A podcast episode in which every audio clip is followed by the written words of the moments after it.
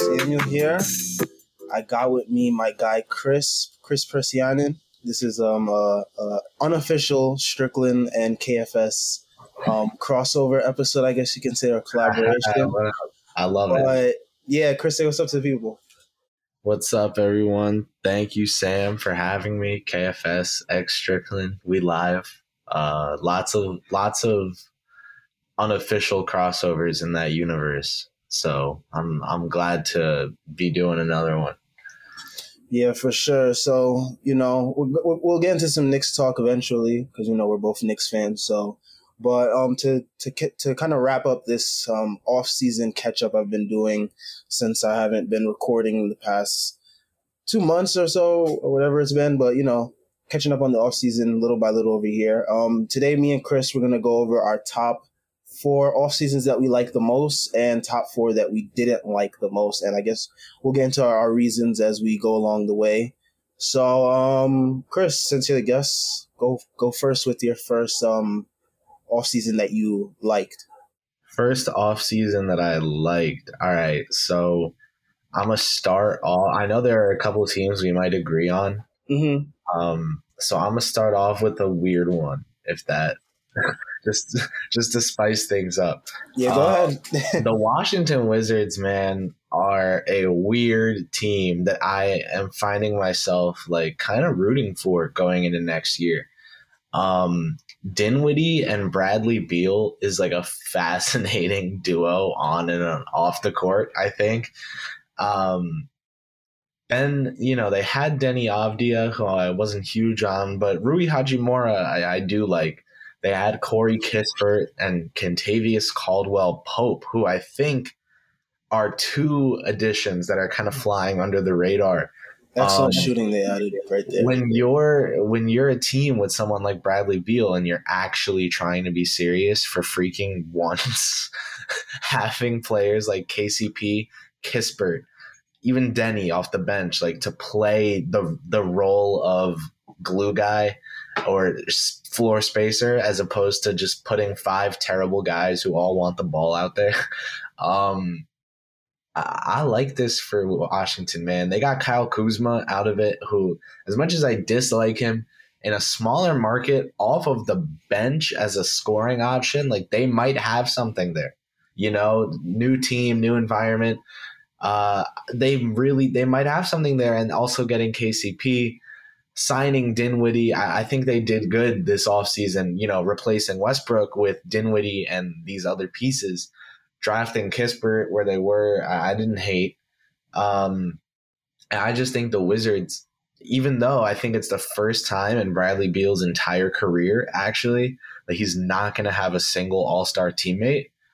Um, it might be the supporting cast that I'm like most confident in for him in the last couple seasons. So, you know, if there is going to be a playoff push, I think they make the play in and and maybe are able, depending on the matchup, to make it into the playoffs. Um, like if they get Indiana, I think Beal could go God mode and beat the Pacers, which is like I don't know if I would have said that had they not had this offseason. If they still were just rolling out like randos who just want want the ball and to chuck up shots, then I don't know, but if Kuzma's the only random who wants to chuck up shots, I think you're good. um, so yeah, I liked Washington's offseason, man. I don't know what you think. If you want to, you want to give a quick thought on it. Maybe I'm just crazy and I like Bradley Beal too much, but I, I think they did. no, I, I, I sort of started um, to um, talk myself into the Wizards like being like one of those sneaky teams in the in the East, just because I buy their depth.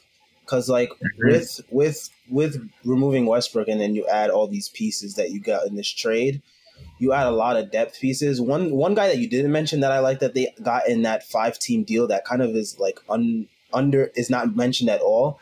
Ever is um Aaron Holiday. They got him in that deal, which oh, was yeah. really good for them. And, and there's a good scoring bench.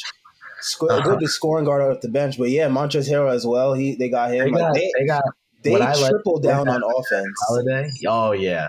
They did for sure. They have what I like about the guard rotation is you know they've got Dinwiddie and Beal, but they have Holiday and they have Raul Neto. So they have like two kind of different looks. You know, they have a young point guard come in and, and be the pulse of the team, but they also have a steady hand. Um, and unlike, you know, the Knicks related rhetoric of people trying to talk themselves, oh, well, Elfrid's the steady hand at point guard. Like Raul Neto is actually a steady hand at point guard, you know? So yeah. if they say Dinwiddie goes down and you need a starter, you want to leave Holiday off the bench, like you can throw Neto in there, let Beal run things, and then I, I, I like their depth too. I'm with you on that. And then um, I, their their center depth I think is pretty good as well. They added Isaiah Todd in, in the draft, and then they also um, have Thomas Bryant coming back off of injury. So you know that's going to be key for them next year to add along with um, Daniel Gafford, who was um, really good for them towards the end of that season as well. So Washington, I could I could talk myself into them being a playing team for sure. Yep. All right, so let me go with my first team that I that off season that I liked. Um, the defending champions, Milwaukee Bucks. I like their off season a lot.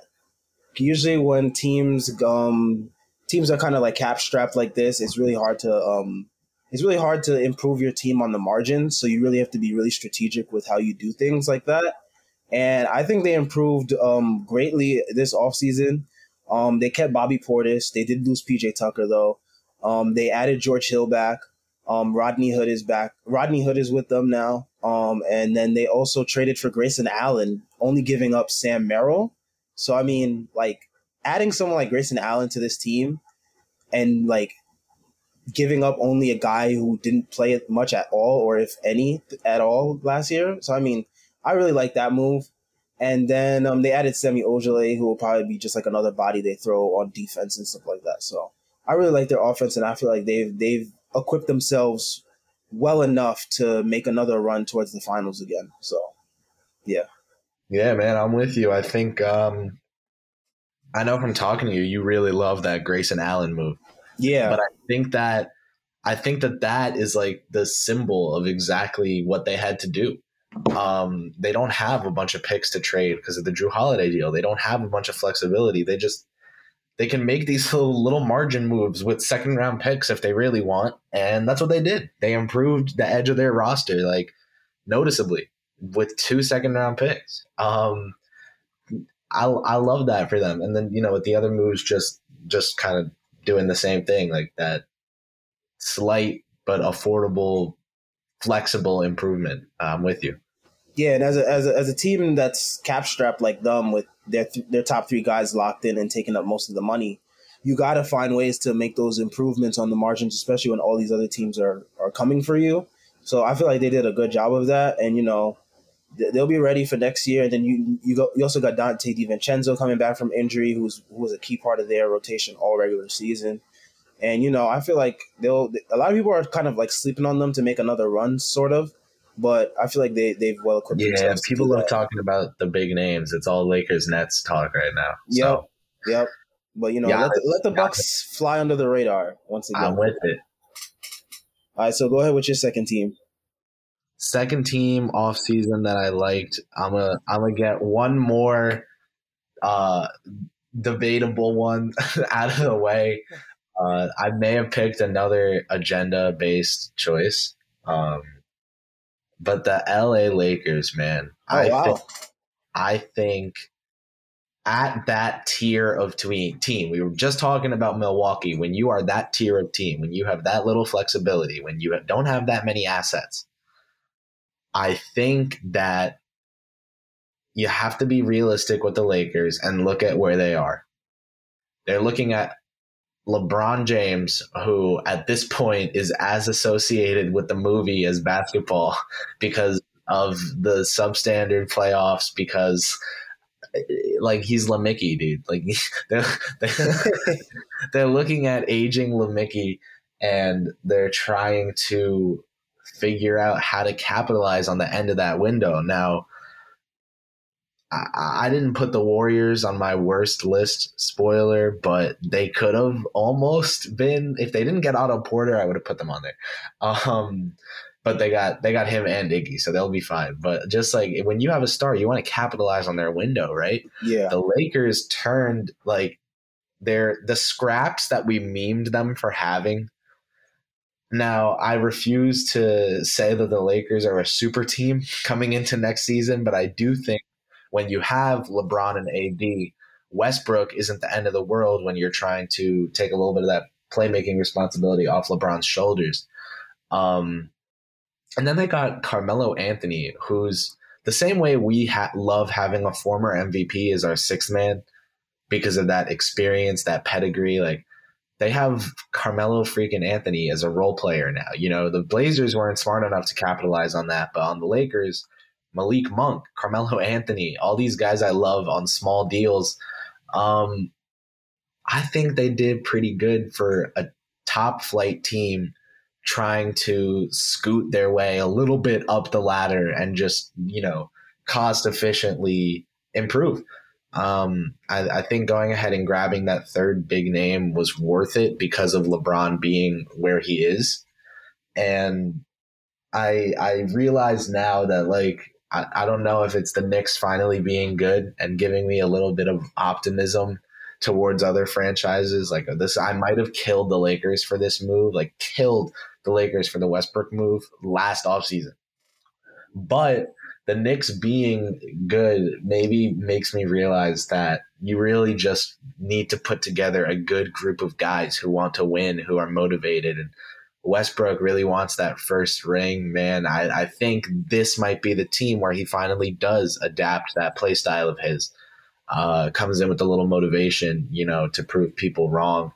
Um, that that narrative going around now. Hey, well, KD never won in OKC. Harden never won in Houston. Like maybe Westbrook's totally the problem. And Westbrook, you know, he seems like the kind of player that would want to combat that. So I, I like this for the Lakers, not just because I like the narrative for them, but because I actually think that on the basketball court, their moves can end up working in the sense that if they're a true contender this year, I think the moves worked. So I think they will be. I'm with it.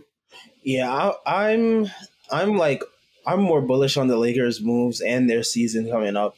Um, just because like the age, for me, age is a huge thing when it comes to um like deep playoff runs, age and attrition, because I feel like yeah those those knees they start to feel it a little more when you get towards the second round, the conference finals. There's a lot more ice that's needed towards the, at the end of those games.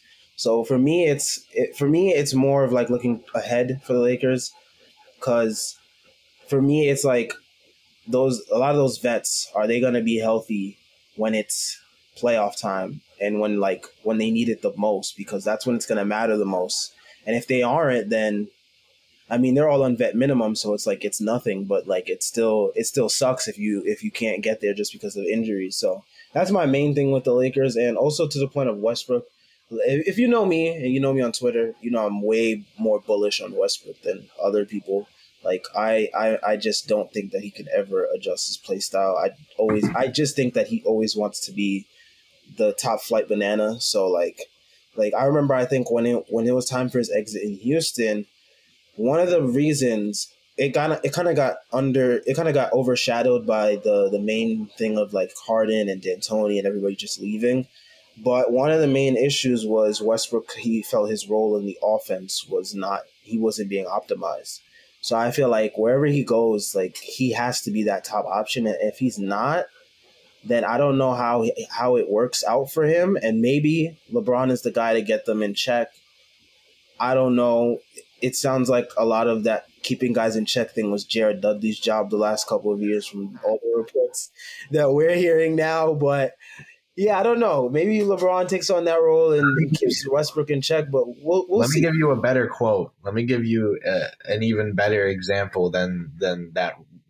Westbrook, I, I believe the line exactly was he wants a bigger role. He wants to be the floor general of a team again. You know, so that's why he wanted to out of Houston and to go to Washington and he wanted a bigger role in Washington than in Houston. And to the, the words used were to be a floor general. So and, that, and see with and that and with that in LA, it's hard to do that because they run point LeBron most of the time. Now, That's what so. I'm saying. So I think I think LeBron James is like one of the few players in the league where Russell Westbrook on this very determined run of motivation to be a floor general might head into a freaking brick wall and go, ah, shit. All right, now you got it. Like, I think Bron's one of the few guys. You know how we were talking about for the Knicks, like you need a point guard that you can say that you can start over Derrick Rose, but that you can close with Derrick over, and then they go out and get Kemba freaking Walker. Yeah. You can absolutely start him over Rose, but like if Rose is having the better game, I don't think anyone would kill us for playing Rose over Kemba. Yeah, um, that kind of like that kind of status. You know, I think LeBron is going to have that in LA to the extent where it's like Russell better. Like the expectation is Russell Westbrook better toned down with yeah. the, with his demands for the ball, and I think that that's perfect. I think that's perfect because if you can lower his usage, I think he can be useful. I think he can drive to the basket, obviously, as we see, and create looks for LeBron and AD. Like he's not terrible at basketball, you know. So and, and for that to work too, also you gotta have to have AD play the five more often, and I don't know if he's more willing to do that. It's almost like this is gonna force all yeah. the things that need to happen to just click into place, and that could be another Lakers title. I mean, I don't know. They got David Fizdale on the roster. I don't know if that's guaranteed. Oh, brother! they're gonna sign. They're gonna. They're gonna start zero oh and two, and they're gonna see Lakers sign Emmanuel Mudiay to ten day contract. He's gonna be like, "I got this." but speaking of um, former Knicks, my second best offseason was our New York Knicks. Hey. So, so yeah, I thought what the Knicks did was excellent starting from draft night. I know a lot of people on draft night they were like losing their minds seeing the trades as they unfolded and not knowing what was going to happen next. But then you flip over to summer league and you see the product that we got with Quentin Grimes at 25, um, Deuce McBride at 36, who a lot of people thought we were going to get at 19 or 21, and we picked son. up assets. We picked up assets along the way with him, and then picking up at 58 Jericho Sims, a guy who you could probably throw in the rotation on any on any team really right now. Like a rim running center who can block shots. Sure, he he's young be, and a little raw, but he could be any team's Norvel Pelle, aka break glass in case of emergency backup center. Yeah, uh, exactly. Now, I think in his rookie year, like he's not going to be great at it. Who gives a shit? Exactly. I think this the the day after the draft, I started calling him Prada Pelle because it's just like he could be that role on any team and be better than Norvel Pelle probably. Um, and I, I, I, am still with that. I loved, I loved what we did, man. I don't got to say much yeah, else. And, yeah, and I know, and and you know, pick, keeping keeping the core together, like keeping continuity with Derrick Rose, Alec Burks, Nerlens Noel, bringing those guys back, getting Julius on the cheap ex- extension because he wants to win. Like, I mean, and then like you and then you just improve on the two weakest spots, which are Reggie Bullock and Elfrid Payton on in Kemba Walker on a discount because he gets bought out by OKC, which the old Knicks wouldn't have done. They just would have traded for him outright. And then you get Evan Fournier, who wanted to come here, so it was there was never a shadow of a doubt that he was going to come here. And we get him on a pretty de- a reasonable deal as well. It's basically a three for fifty four contract, with that last year being a team option and last year being a team option for most of the deals I think that we did. So I mean, you got your your team is still under like you got a good portion of your team on rookie contracts. You got a good another portion of your team on on flexible contracts that can be flipped for assets or it won't cost you anything in the in, in the near future as well. And you're still able to improve and contend from within because you still have young guys who need to improve. And even our core guys like Julius and stuff, they can he can still improve with um, better personnel around him because one thing that he didn't get to do much of last year was drive to the basket or roll to the rim, and he'll be able to oh do a, a ton more of that with guys like Kemba Fournier and Derrick Rose and and RJ and everybody. So it's just like you just improve from within. And I even mentioned getting Mitchell Robinson back, which it doesn't really count for an offseason move, but kind of does because he was out for most of the year and for the playoffs. And that's a huge addition on the defensive end for us and that just helps us improve our defense even more. So it's like the icing on the cake right there. So I mean, yeah, you couldn't ask for a better offseason from a team that came out of nowhere last year and improved on the margins in a very smart and reasonable way. Yeah, man. What's cool too is um, I don't know if you saw, but I've been in I've been in beef with Bulls Twitter all day. Oh yeah, I saw that. what's, what's what's cool about it is that no matter what happens this season. Spoiler, like, by the way, the Bulls are on my worst off seasons list. By the way, they're the they they were the first team I. um, the so this when the Bulls say the Bulls win one more game than the Knicks, no one's gonna care. Um, what's gonna happen is if anyone actually wants to go there, they they can't make it. They, they won't be able to facilitate it. Like you know how we're always like, oh, cap space isn't real, picks aren't real, this and this. Any trade can happen. The Bulls might actually not be able to make it happen because the way they set things up with the contracts, it's like, who are they going to trade? They're going to trade Vucevic and picks for Cat. Like, what upgrade are they going to make that they can do? They can't. They, they they can't do it with picks. They can't. They're going to have to agree to trades on draft night with the super future picks and it's a whole situation and, and, it's just like why? Like why did you do this to yourself just for that team? You know the Knicks might be better but even if they're not even if they're not it doesn't matter because they can still have so much flexibility. They have so many picks. They have so much cap space that can be very easily opened up. They have so many team friendly deals. And it's players you actually want to take on team friendly deals. It's not like Alex Caruso making you know whatever nine and a half million a year or something um that that has a chance to be like a just a very meh contract and i don't know if a team would want to pay you know caruso they could I, I think a team could talk themselves into being like good god we desperately need a big name Derrick Rose has been good for the Knicks. Let's take him in and this sign and trade, whatever. Like, yeah, I think we have better everything than them. Besides, besides um, a defensive prospect the way they a wing defensive prospect the way they have Pat Will. We have Mitch for a defensive prospect, but we don't. Got, I wish we had someone like Pat Will who was locked down on the perimeter, like a little little baby Kawhi of our own. I'll give him that, but I think other than that, like you want to be the Knicks if not the Bulls. Yeah. So um, yeah. What's your what's your third best offseason team? Man, I put the Miami Heat. Ah, that was mine as well. Because again, I'm thinking I'm not I'm trying not to think about these top flight teams super and it's like a just I'm not trying to scrutinize them. I'm just trying to think about it as in if I were a championship team, am I better off with this or with this? Because, you know, you can't think about price too much as the Bucks showed us. Like if Jrue is worth getting for that many picks and that much money, just do it. You just do it and you you create your team. It doesn't mean you make dumb moves just because you can, but it means you take shots more often than fans probably would. And uh, for the Miami Heat to go from Jimmy and Bam and a bunch of shooters with some stoppers and Spoelstra and now it's Kyle Lowry, Jimmy, and Bam with PJ Tucker, who I love as a signing for them. Um, they just got good. They got good. The Heat, like, they're one of those teams where, like, for example, this Knicks team, when this Knicks team makes it, if they make it to the second round this year, rather, I'll say if instead of when, so I can't get a receipt pulled on me. Um, if the Knicks make it to the second round this year, you're gonna watch them and they're just gonna fall short.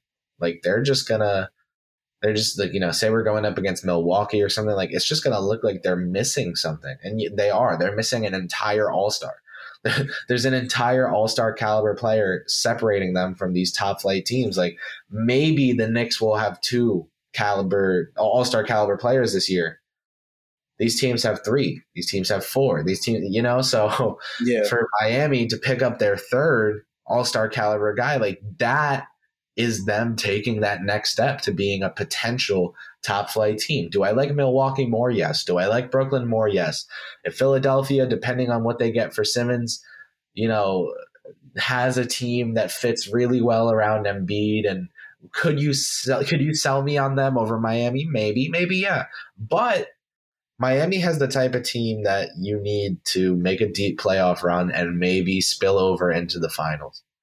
And once you spill over into the finals, if you even have it, like if you have a shot at it and you do it, that's all bets are off. Like you're there in the finals. Go win your four games, you know? Uh, and I think Miami is pretty, pretty there, pretty, pretty close to as a team being the type of team that can now really, really make a, a run. I, I think the bubble run was something special for them as an organization. I don't think that would happen ever again without Kyle Lowry, but now they don't have to care because they got Kyle Lowry. So this also, um, I just want to say that this signing, the three teams, three of the teams on my four worst offseason list would not be on that list if they had gotten Kyle Lowry. Like this is a signing that would have been this is a signing that would have been very good for many teams in the NBA, and the Miami Heat pulled it off. So, damn, but good for them. And, and PJ Tucker, good signing. Uh, the, the, just the, if that was it, if the whole offseason was Lowry Tucker and they didn't do a thing else, I'd be like, yeah, good for them. Um, I, I, that's just kind of it for me. Like, I think they got their weight class up into that. Hey, we might be good enough to take on a top top contender and that that's pretty good. Yeah, I like their offseason as well. Um, I didn't like the the massive overpay of Duncan Robinson because I feel like he can still be kind of just like neutralized in a series in a way. But I mean, you got to keep your core together, so you got to do what it takes. So in the end, I didn't really mind it that much. You know, like you said, Kyle Lowry, massive massive signing for them. I'm surprised Toronto even agreed to that deal, honestly, because it seems like they're to move on from Dragic and Precious. Precious does seem like their type of guy since they're going with like all six nine guys now or whatever it is they're doing. But right. um, yeah, th- that was that was weird. And then um, PJ Tucker was a good signing for them as well. Um, and then they added um, I believe it was Markieff Morris, but you know he's kind of washed now, so it doesn't really matter that much. But still a good like a bruising. Yeah, enforcer. Um, the one move I didn't like from them was um, wasting a roster spot on Udonis Haslem. Still, like, just make him a coach. Stop wasting a roster spot. Like, you can add talent that way. Oh, and also some of their guys in um, summer league um, performed really well. Uh, Max Strus and um, Omer Yurtseven, I believe his name. Is. Yes, is. I know Strus. He was he was good for sure. Yep. Um, he got he got rewarded for that with recognition. I gotta say, I heard a lot of people talking about Max Strus, who I had just never heard talk about Max Strus before. I don't know how else to put it. It was he was he was definitely talked about. There's some really good summer league performances this year. It felt quick sidebar like it, summer league felt just really really like wholesome and fun this year because it was all the rookies from last year finally getting their first summer league all the rookies from this year getting their first nba time it was just a fun experience. I, I really liked it. Yeah. Um, and um, since we both agreed on my Miami, let me go with my last one. Um, my last one was really hard to pick because it's like you got to pick a. T- for me, at at this point in judging off seasons, it was like, okay, which team didn't like do the absolute worst or like didn't do as bad as the other teams that I was looking at who did bad, in my opinion. Um, for me, that have that have to go to. I'd go with um, the Rockets. I, I like their draft. I like their draft. I don't think they did much in free agency. I don't remember anyone really signing with them, but I did like their their draft. Um, picking up um Jalen Green. Um, he seems like he's legit, and they picked up his buddy from AAU, jo- um, Josh Christopher. Um, and I liked um Sengun. Sengun showed some nice flashes in summer league. So I won't stand for this Usman Garuba erasure. I didn't get to see much of him in summer league, and I, I didn't really do much prospect scouting because I'm not a draft guy. So I can't really say much on him. I know he's a good defensive player from what I've heard from guys at the Strickland and whatnot, but yeah. So I, I can only see I can only say what guess based on what I what I saw. So I like their I like their draft. For sure, I, I love Jalen Green. Uh, Jacob, man, like I mean, I think four rookies is weird. I'm not gonna lie. It I is think, a lot, but I mean, their team is going to be generally young in general. So I think I think four rookies is kind of saying like they're going I the love, tank. I love playing the draft, and I think I'm, I think I'm smarter than like all of you to the other GMs. Like I'm just gonna finagle this roster, and it'll all work. Um, I know Fertitta's cheap as shit. Like maybe he wanted a bunch of cheap contracts this year or something, but I just actually drafting at all four picks, like why would you not consolidate? I just don't. I, I, I don't know. I, I feel like I, I, could have lived without one. I, if they didn't get Christopher and didn't get Sengun, drafted Green Garuba and then took those two other picks and got themselves like Trey Murphy. You know what I mean? Like Green, Murphy, and Garuba. Hey, that's one heck of a rookie class. I feel like Christopher and Sengun.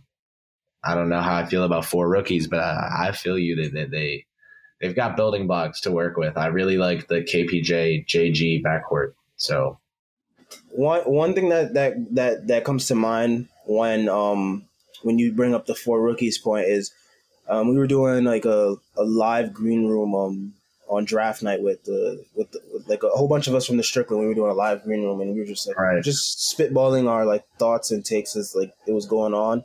I think it was Schwinn that mentioned that um it seems like the Rockets are going for like a process like approach, and he didn't like it because like you're just like kind of just like trying to just draft as much talent as you can and seeing what sticks and just like it's not really a good evaluation process. Yeah, it's uh I don't know. It just there's a there's a difference between going somewhere random with a giant net, just trying to like get gold out of the ocean, and you know knowing what to do and trying to actually extract gold from water in a process that you know takes equipment and training and you know shaky analogy, but you get what I'm trying to say. Like yeah, yeah, I get what you're saying. Sticking your net out there and being like, ah, let's see, let's see what sticks. you know, uh, I can't co-sign that. I can't co-sign four rookies. I can't. So yeah, like I, I like the players, but I think the process, no pun intended, um, is kind of weird. Yeah. All right. So what, what what's your last off season that you liked the most? I put the Knicks. So I didn't I didn't rank them. I just put you know I just put oh, okay yeah four and four. I didn't do like a I didn't do an order. So the Knicks were my fourth name that I wrote down. I mean, you know, in short, because you already talked about them, like they took the team they had last year that was wildly successful and like broke through a plethora of various levels of expectations. Um, they took eight of those 10 players and and they're returning them and then in the starting lineup, where it was like really obvious that we needed an upgrade, they took the worst player and replaced him with someone with all star upside for $9 million a year. And they took the second worst player and they replaced him with someone who does what he does, except is better at it, can also dribble and pass the basketball. Uh, and isn't a fake he just he's not a fake good defender. He's just not that that great of a defender. So now we can actually put rj as the lead lead wing I, I just like it was so smart. And then they had a great draft and then they left themselves all their future picks and flexibility. Yeah and they lined up all their deals with each other and they made them all flexible in the last year of the contract. And they also have just created this perfect, perfect setup for hey, we're about to trade for a star. Like, yep. if someone told me, hey, what's your perfect, you know, dream team to have if you're about to swing for a a, a big star?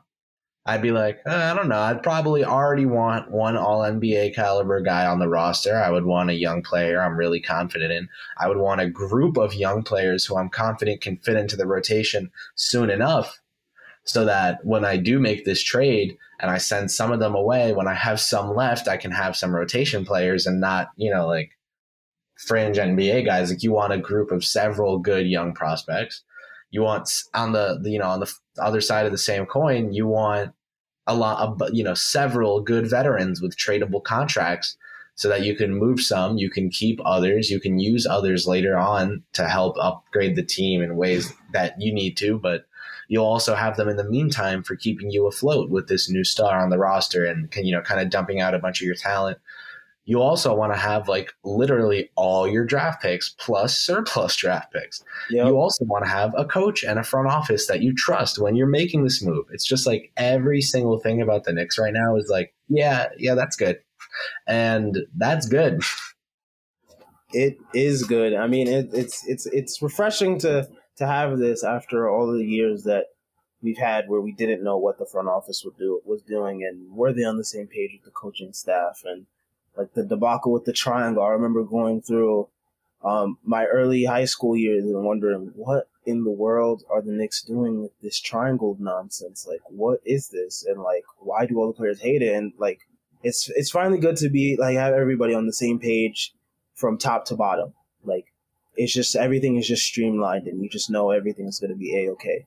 So that's that that it's it's good to have that, and it's good to see it continue for more than a year.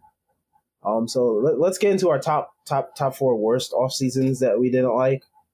Um, man, there were a lot to choose from for me because there were a lot of teams I did not know what the hell they were doing. So, um, I don't have them ranked any in any way like like like you said for your yours as well. So, um, I'm gonna go with one team that Knicks fans seem to really piss off lately which is the New Orleans Pelicans.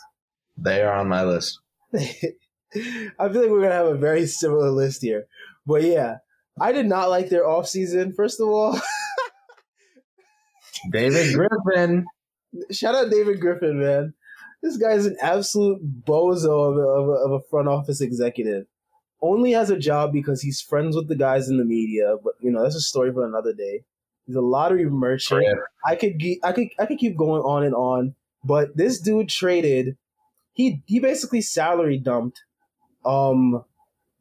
Uh, he he basically salary dumped a top ten pick with Eric Bledsoe and Steven Adams, so that way he could have enough cap space to sign either Kyle Lowry or Chris Paul, which was it was rumored for both of them and ended up with none of them, only to give up a first round pick to get Devonte Graham. oh man, you Listen, can't you can't make this stuff up, man.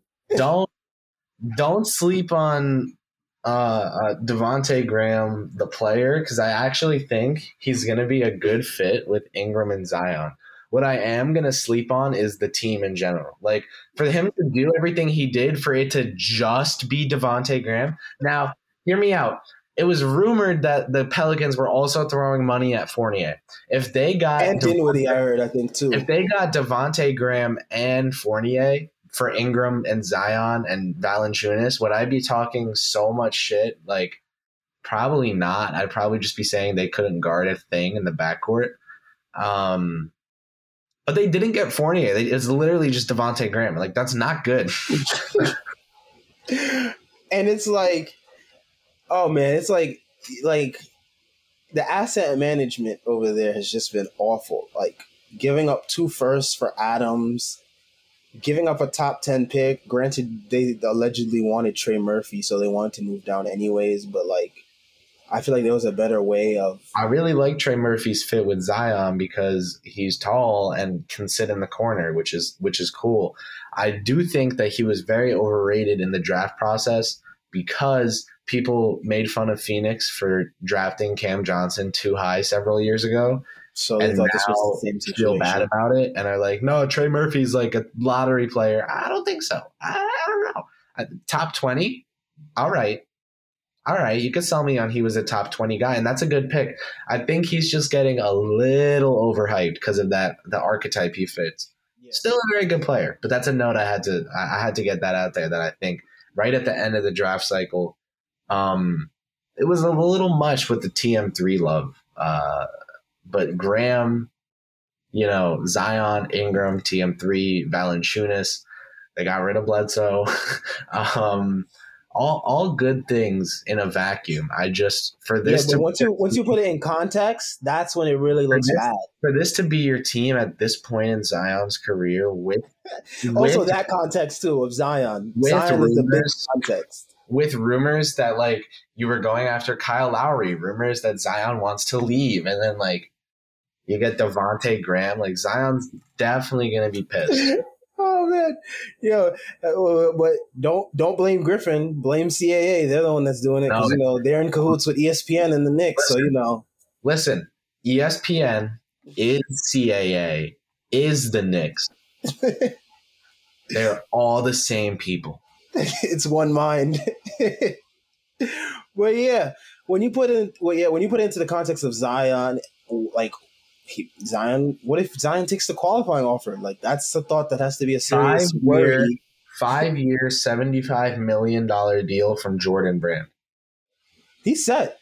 He said he doesn't have to sign the max with the, with the Pelicans if he doesn't want to, and he really doesn't want to. Which it seems if the Pelicans if the Pelicans can't even make the plan this upcoming season, that's a huge issue, and Zion should leave. Honestly, I really don't care what any Pelicans fan thinks.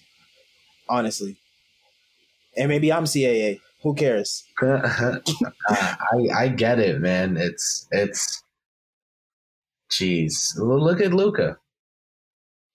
Yeah, come on. Luka Luka I mean I don't want to say too too much uh, for list spoiling reasons, but hmm man.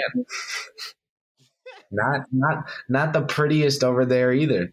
Yeah, I mean these teams they get blessed with such generational talents and don't know what to do with them. It's it's it's really frustrating that Adam Silver just does this and like I don't know. He loves it. He loves sending generational talents to small markets. in small markets that can't manage them well because like I, I don't want to say Giannis was generational talent when he came out because he wasn't. No, Like, he was absolutely super, he was super wasn't. raw, but like he And developed Silver- in a way. Tried forcing him out. Yeah, Silver tried forcing him out, so it's like yeah, but yeah, but like even even then, Milwaukee sort of kind of accidentally like fell into surrounding him with the right pieces enough for him to win a championship. So I don't know. That's a weird example to use because like a lot of things had to Put 50 Go right up over there, but- game. Oh my god. Yeah, that that was insane. But um, I yeah, going back to go, going back to the Pelicans. I mean, yeah, I didn't like their off season. In like when you put when you put the moves in context, outside of context, they look like good moves. Like you had um Devonte Graham shooting a, a nice shooting guard, nice shooting small guard, um, as well as improving the interior presence with Valanciunas, who carried Memphis for some stretches during that season last year, which was very underrated. Um, and um, TM3, yeah, I mean that's that's a pretty solid off season in a vacuum, like you said. But when you put it in context, that's when it really looks bad because of their plans that they had, as well as the context of the generational talent in Zion and what you're gonna do with him. So, yeah, that's why they're on my list. But um, I think you evaluated on why they're on your list too, right? So, I don't know if you want to get onto your second team. Yeah, I uh I had I said the that I said did I say Chicago first? I think you, I think you said Chicago, yeah. All right, because I, I agree with you on on New Orleans. Um, so that I mean, yeah, man. For everything we just talked about, New Orleans just their their off season didn't move me. Um, it can't move you when you when you're looking at what they needed to do and what they did. Like, if they got Kyle Lowry, would they be on this list? No, they, they would be fine. Lowry, hmm. Ingram, and Zion, we can talk about that. We can talk about that. And reuniting Lowry with Valanciunas, all that, whatever. Like, we can talk about that. The bullshit they pulled off, though, like, no, like, no, it's just not. It's not enough. Can they be a good team next year? Can they make the playoffs in the West? Like, yeah, potentially. I, I, I don't really care though. Like, they, they, they don't scare me at all. And if a team with Zion on it by year three, like, doesn't intimidate you at all, like, geez, man, like, what are you doing? Like, what are you, what are you doing down there, dude? Like, how? It's it's remarkable what David Griffin can do, man, in all the wrong ways. So yeah, that's about it for me on the Pelicans. I just, the yikes. All right, so um, getting into our second teams, I guess. Um, I don't know. Do, do we want to save Chicago or something for last? Because I mean, that's kind of spoiled it. But Yeah, uh, we, we we could we could do Chicago now. all right, so, I'm down you, do do, do, do you want to get into why you why you have Chicago down as what one of your worst off seasons? Chicago was on my list of four Pelicans, Bulls. Um, I, I want to say that I I liked Caruso for them. You know, again in a vacuum, like that's not terrible. And at the time when they did it, it definitely wasn't terrible. Lonzo for that team, like, if all right, if that's the bet you're gonna make, if LaVine wants that, like, cool, cool. That's cool. Do it. Pay him. Whatever. Cool. Caruso, cool. You know, whatever. Lonzo, LaVine, you know, we got to see what they do with Markkanen, but then they've got Vucevic, they have uh, Caruso, they have Thaddeus Young, they have some different players that I like. Um, that would have been an interesting team to go into next year with. That would have been a cool little team to see what it can do. Tell Zach to trust the process, wait one more year, then he's, you know, see what they can get in free agency. Then he signs his extension and keep getting better, keep building. But then they traded Thaddeus Young and a second round pick and a first round pick. and they traded that away. And then they, they over and they then tra- they overpaid him. They traded it for an opportunity to overpay. And that opportunity was the opportunity to pay DeMar DeRozan almost $30 million a year for three years. And they looked at their core. They saw Vucevic, Lonzo, LaVine. You know, they're like, yep, that's it. That's the one. And they did it. They did the trade. They gave away one of their best veterans, one of the second best player on the team last year before they traded for Vucevic. They gave away a first round pick they gave away a second round pick. Now, a team like Chicago, we were just talking about when you're not a real, real team, like you want to have flexibility, right? Yeah. Nope. nope. None of that. Not if nope. you're Chicago. No picks, no no ability, no flexibility. None of that, that that's out the window. And why? Because you got DeMar DeRozan for 30 million a year for three years. He's going to be 34 years old. No, he's going to be 30, 35, 34 years old a quick Google search here. He is 32. He's going to be 35 years old, and they're going to be paying him the final year of that deal of like 34 million dollars, 33 million, whatever it is. And he, and he doesn't move the needle. Like, uh, like a lot, of people are, a lot, a lot of people are talking themselves like into like, oh, he can be this like dynamic ball handler in the in the half court. They can do he some can get weird them, things with him. He can like, get them seven, eight assists a game. I swear. If you put the ball in his hands like all game long, he can get you like 16, 18 points and seven to eight assists. The thing and, is that, but, but when you, you do that, you take the ball, twenty million a year. You just exactly. have you exactly you're trying to convince him to stay what it takes to optimize DeMar DeRozan's performance is not what's going to optimize your team because you have a center a, and two guards who need the ball in their hands to prove that they're worth what, what the money you're paying them, the money that you're about to pay them. Man, I, again, I, I didn't hate this offseason at all before the DeMar signing, and that fucked it. Um, yeah, I mean, yeah, that was not that even was, that it was that bad on its own. It's that the other moves they made, and then coupled like if this is your final piece, and the rest of your team was just that, like golly. Yeah, I mean, yeah, like a lot of these moves that we have on our list, or like a lot of these teams that we have, we're looking at their moves in like the context of like what their team is, as well as like the context of like a whole bunch of other machinations around surrounding that team. Like like with the Bulls, a lot of their moves look good in like without context, but when you put it in like certain context, when like they don't have future flexibility, they don't have future picks. This is basically their final team. Is this final team a contender?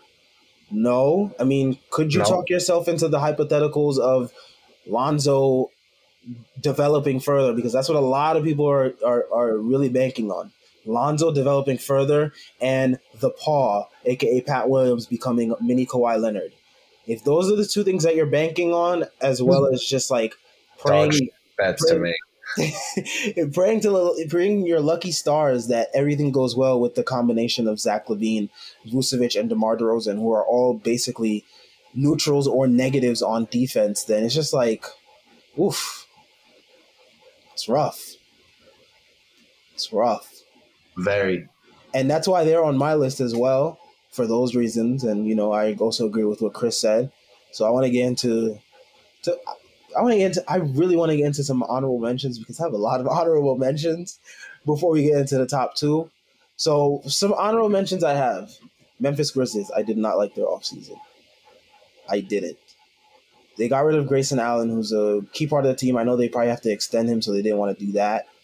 But like getting Sam Merrill for him, I mean, I okay, I guess. Then the whole like Eric Bledsoe trade or whatever, I don't understand why they did it. Um, getting Steven Adams to replace Valanciunas, who carried a lot of your offense at times last year, it's just another head scratching move. Taking Ziaire Williams top ten, another head scratching move. You're basically just banking on like you're banking on like him really developing to his utmost potential.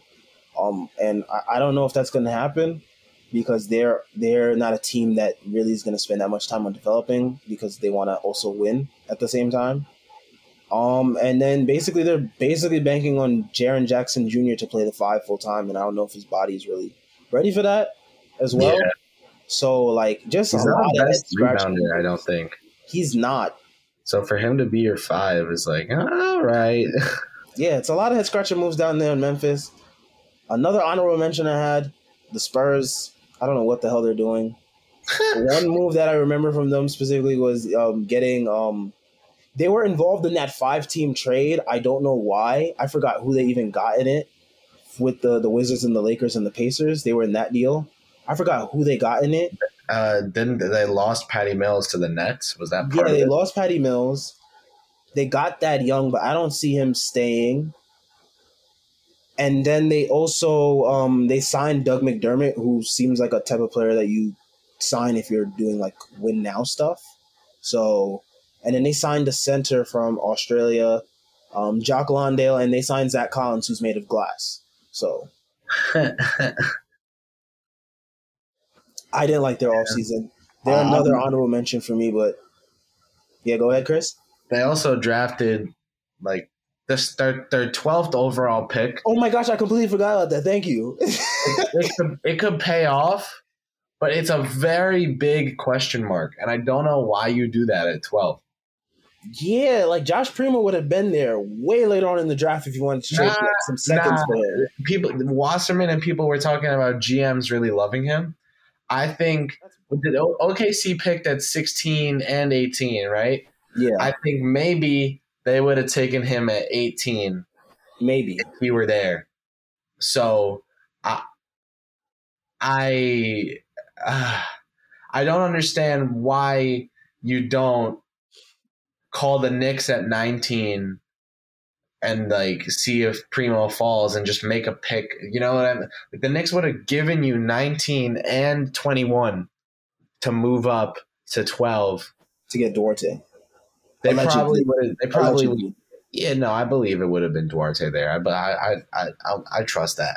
Um, but yeah, that that's tough for for San Antonio to make that big of a questionable bet that early in the draft was just really weird that was the biggest like that was the first big head scratcher. I was like, whoa, what? Sacramento, I was scratching my head at, but like that was it's the Sacramento. first player where just the the name was like, what? He went where? Um, I got Davion going that high. It just to Sacramento was really weird. Like it makes me think they're gonna trade De'Aaron Fox for Ben Simmons, which is like, why the hell would you do that? Yeah, yeah.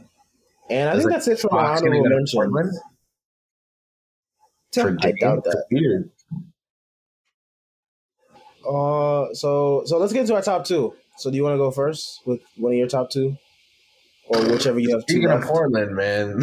oh, that's another one of my. That's one of my two left as well. Portland. but yeah, go ahead into your reasons why. They're trying to convince Damian Lillard who, in my opinion, is a top 12 player in the A, to stay on the team. And you know what they did? They went out and they said, Norman Powell, you're back. All right. They said Cody Zeller, Tony Snell, and Ben McLemore, welcome to the Portland Trailblazers. And then they said, Enes Kanter, Zeller's replacing you.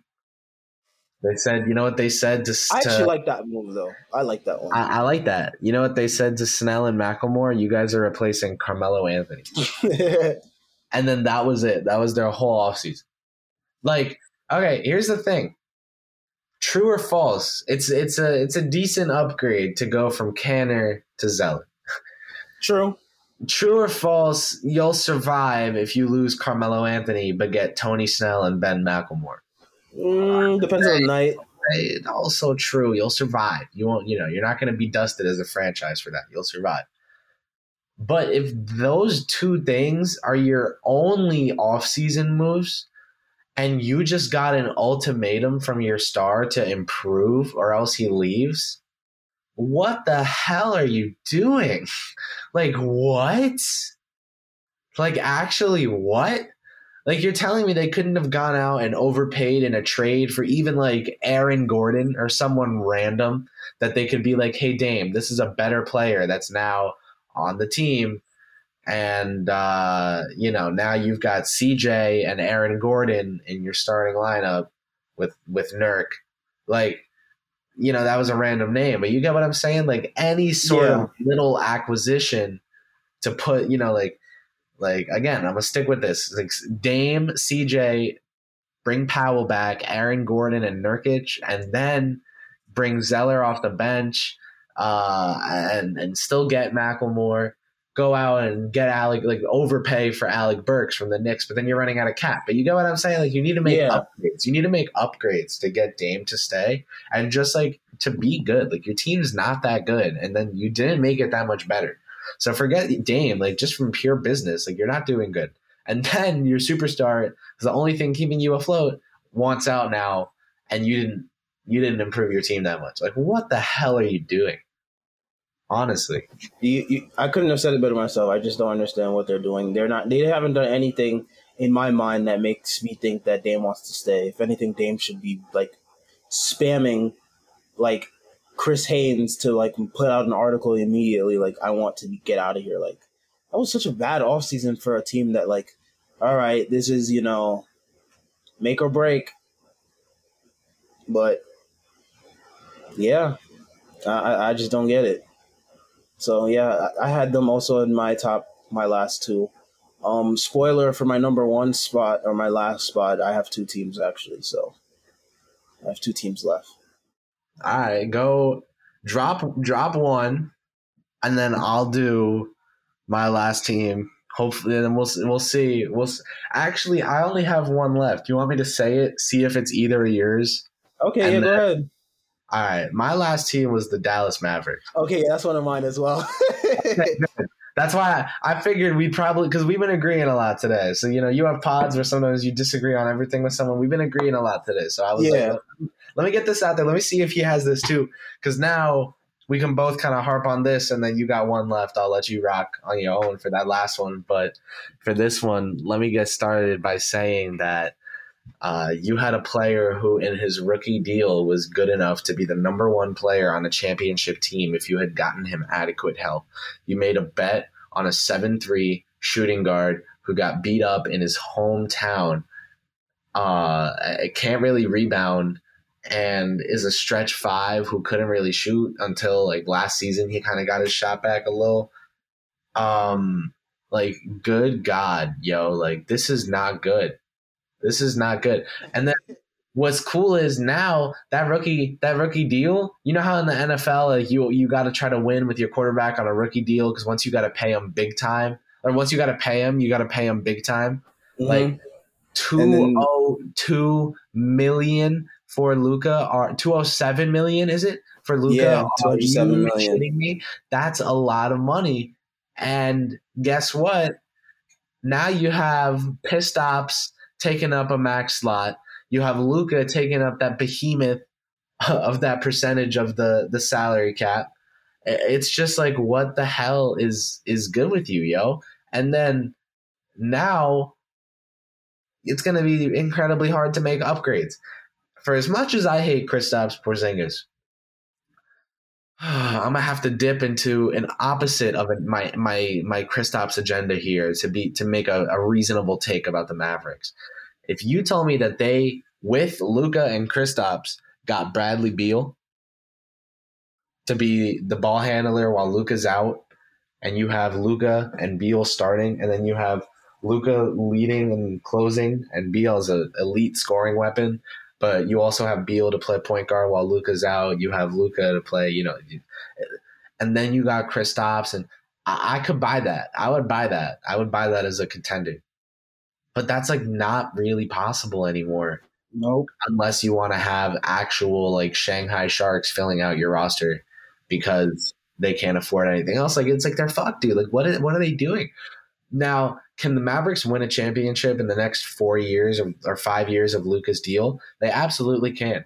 But it's going to be really, really difficult, and it's it's it's it's just they could have done so much more. They could have done literally anything to make that path easier, and they they didn't. So that's that's where they are. Um, they didn't get Kyle Lowry. Did they nope. get a free agent who can make a play with a ball in their hands? Nope. A, Unless Sterling Brown just magically develops into that, or Reggie Bullock decides to show us something he didn't show right, us. Right. They got Reggie Bullock. He can't make a play with the ball in his hands. They need another playmaker for Luka. They were betting on Kristaps' development, but that guy stinks. So I, I don't know what the hell they're gonna do. To be honest, I hope they surprise me because Luka's cool. I hope they surprise me and send Porzingis somewhere to the the the depths of hell. Like if they can if if oh if Portland really blows it up, could they get CJ for Kristaps? Maybe, maybe. I don't know. Because CJ Port- with Luka, that might be. If you get a one who can clamp in the at the in, at the point of attack, you might be talking about something. You might be cooking. But like dude, it's going to be so hard to really, really make a, a team you're confident in winning a championship. And I just, that's not where you want to be if you have Luka Doncic. That's not where you want to be if you have Zion Williamson. These GMs both freaking stink. So. so, yeah, for me, the Dallas Mavs, they already were got, were already on my worst offseason list just from the coach they hired, Jason Kidd. Can't stand him as a coach. He stinks. And after all the stories I heard about him on the Milwaukee Bucks as their head coach and from that Giannis from those Giannis book excerpts, like he just doesn't do it for me as a coach. And maybe he's changed or whatever, but he's still a loser and an abuser. So he stuck. He sucks. Um, yeah, and you know they didn't do anything like you said to get them another ball handler that could do something with their with the ball in their hands, such as um, I don't know anybody. They could have like Ish Smith or something to play in the backup unit or whatever. Um, but no, they didn't get anybody. They got Reggie Bullock, who we all saw in the Knicks last year, couldn't do anything with the ball in his hands, and they got um Sterling Brown, and they acquired um Moses Brown in the Josh Richardson trade, and they also acquired um a, a trade exception. The, they opened up a trade exception there.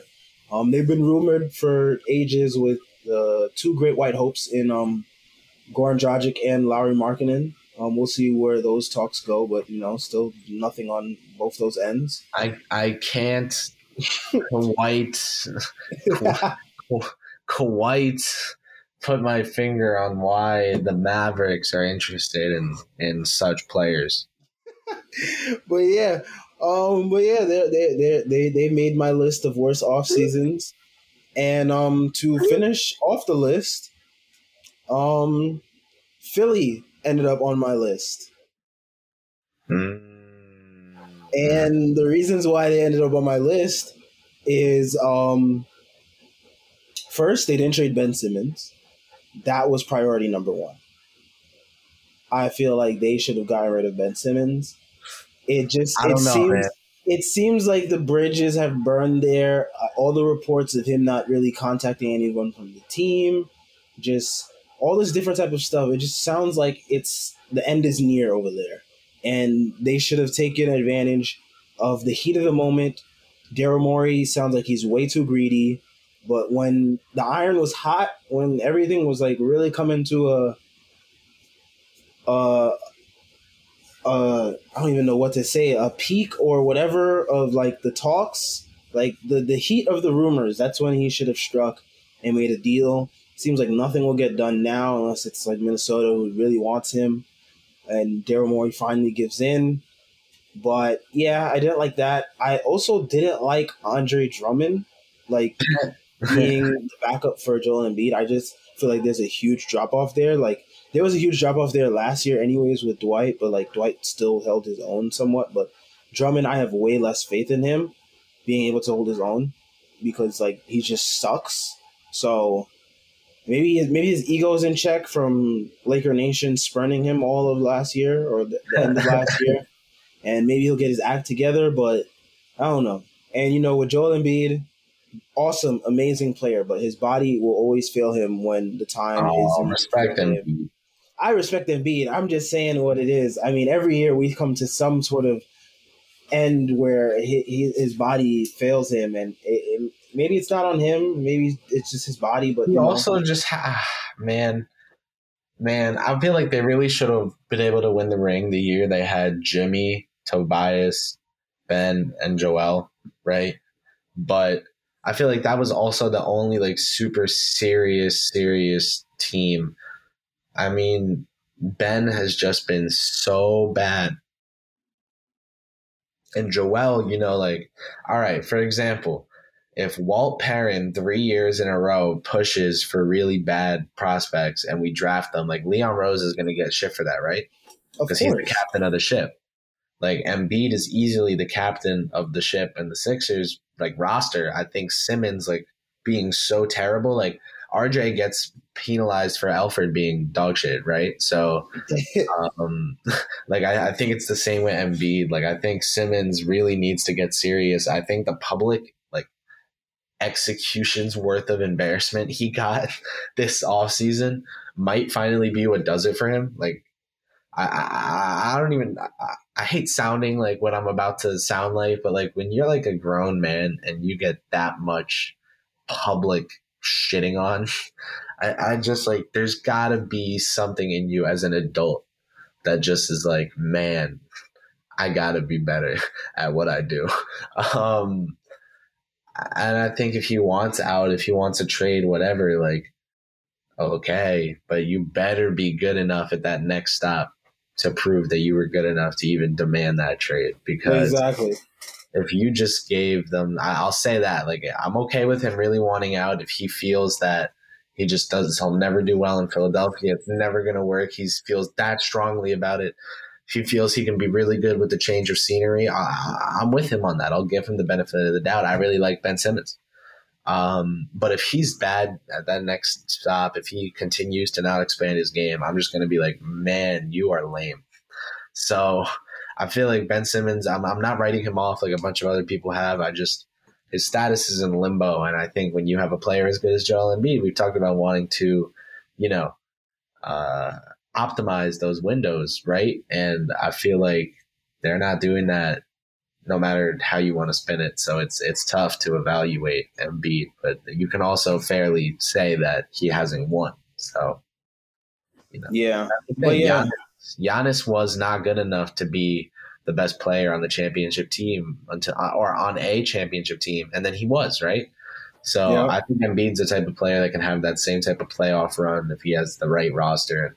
I just think Ben didn't cut it this year, so I, I'm, I'm I'm giving him the benefit of the doubt.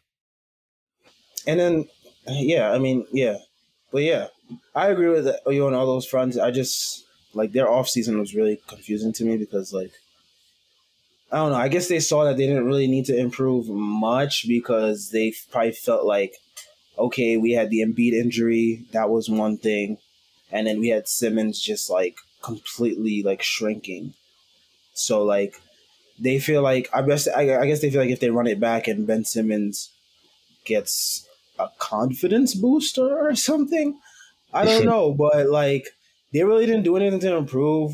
They lost George Hill, who was their like second unit maestro. I guess they're gonna put the keys into Maxey and Milton's hands more. I guess next season, uh, and that should be interesting. Uh, they brought back Korkmaz and Green, and um, they added Georges Niang. So yeah, He was good for Utah. yeah, he was. So you know, Can we talk about another like nothing off season in Utah? yeah, Um, you know, Eric Paschall is a good pickup for them because he's a friend of Donovan Mitchell's. That's like a Frank pickup equivalent for them. Uh, and they that was a position of need. Uh, so you know, good on them for that pickup. Westchester native, Eric Paschall, Fordham repping. Um, but like it was like, oh, we might trade Joe Ingles maybe or Bojan maybe. and then that was kind of it, and nothing happened. And uh, yeah, like every every year I they're rumored to do Conley something, but I like they got Con- I like that they got Conley back. Like good on them for that. It's just that was kind of it, man. It felt like a bunch of they teams did that have Rudy Gay. I like that move. I, listen, it felt like a bunch of teams this offseason that are one impact move away from me really, really giving a shit about them going into this season. I'm not trying to say that that's some huge bar to clear or whatever that everyone should try to get me to give a shit. I'm saying like for a, there are a bunch of teams that were right on the bubble of being a true, true, true contender going into the season. And I think a bunch of those teams didn't do anything to capitalize on that status. And that's going to lead to a big buyer's market at the deadline, prices being inflated, and teams getting fucked into giving up more for guys than they have to because, you know, like as we saw, just saw, you know, forget the sport, like we just saw at the MLB trade deadline, there were teams that were clear sellers. And as those players that they were clearly selling off were drying up, like the prices started going up because the demand was still there, but the supply was dwindling. And I think we're going to get to a point at the the deadline where we see a lot of deals getting done because of the lack of impact moves made by fringe contenders this offseason. Yep, couldn't have said it better myself. Um, I, I think that's it for for off season. Honestly, I mean there are a lot of other off seasons that were like kind of like meh too, like Minnesota. They were meh as well, but you know it's Minnesota, so you don't. I like Minnesota much. for next year. I, a lot of people are surprisingly high on them. I don't know why. I guess I'm in on I'm in on KAT turning this ship around, man, and, and Finch. I guess people. Yeah, I guess a lot of people are just believers in Finch. year two and Edwards and KAT with Finch full season. Russell is not that good to me, and he is not why I like them. But I will say, like, I don't think he'll stink them up this year. Like, I, I think they can be a, a, a play-in team that fights for a playoff spot at the end of the year or something like that.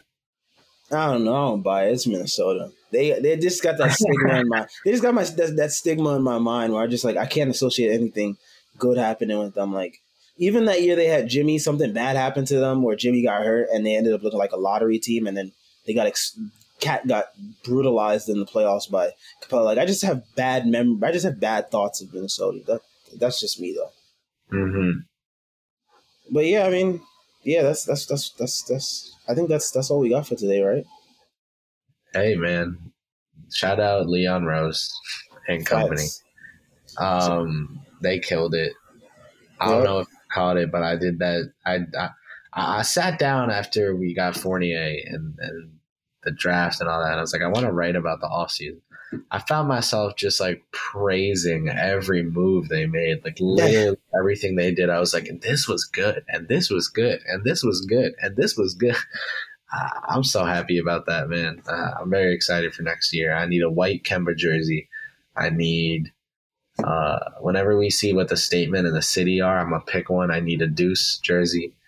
Um, I think I think Statement and City are going to be the same this year for us. I think. I hope not. I loved this. I loved both last year. I loved both last year. I think two years in a row of both. Keep one. Keep the statement. Yeah, Statement's been been the most Run popular statement one. I think. Give us a new city jersey this year. There's so many different aspects. I think I think the reason why is because you know the 75th anniversary. They're just like you know, they're Man, just going into. There are so many different aspects of New York that could be represented. They did the fire department, that was cool. They did the skyline, that was cool. Now they did they they gave a nod to New York's like fashion world presence with a designer streetwear brand. Uh, and I like that they didn't do Gucci or some bullshit. They picked a brand that people actually wear, that people actually like. They got Dipset involved. You know, like there there's more they can do, man. There's more they can do. Uh, you're telling me right now, oh my god, if the Nets got this, okay. Uh, really quickly, I'm gonna say this: like three years before the Nets did any of this stuff, I literally said they should make a hip hop museum and lean into Brooklyn hip hop. They should have a like notorious Big, night every year where they like oh wow. I said they should make a Coogi sweater Nets t-shirt and put it on every chair. They ended up making jerseys, but like I came up with the whole marketing plan like 3 years before they did it as an assignment for a class I was taking at the New York Times summer school that had to do with sports. Oh wow. Uh, so I'm gonna say that I'm gonna be super pissed if the Nets steal this from my brain too. But I want the Knicks so badly. This is my last take of this pod. I want the Knicks so so badly to have a Statue of Liberty slash New York Liberty color jersey. And Mm. Nets get it because stupid Dolan sold the Liberty to Joe Oh, yeah. yeah, that's definitely yeah, that's that's that's out of that's out of reach. if the Nets do it first, I'm gonna be livid. If the Nets get a teal jersey, I'm gonna be so. You tell me that R.J. Barrett and Mitchell Robinson out there on the court in teal jerseys with New York black lettering with gold outline. Oh my god! Oh my god! I need that. I need that, bro. They're gonna do some subway bullshit. No one's gonna like it.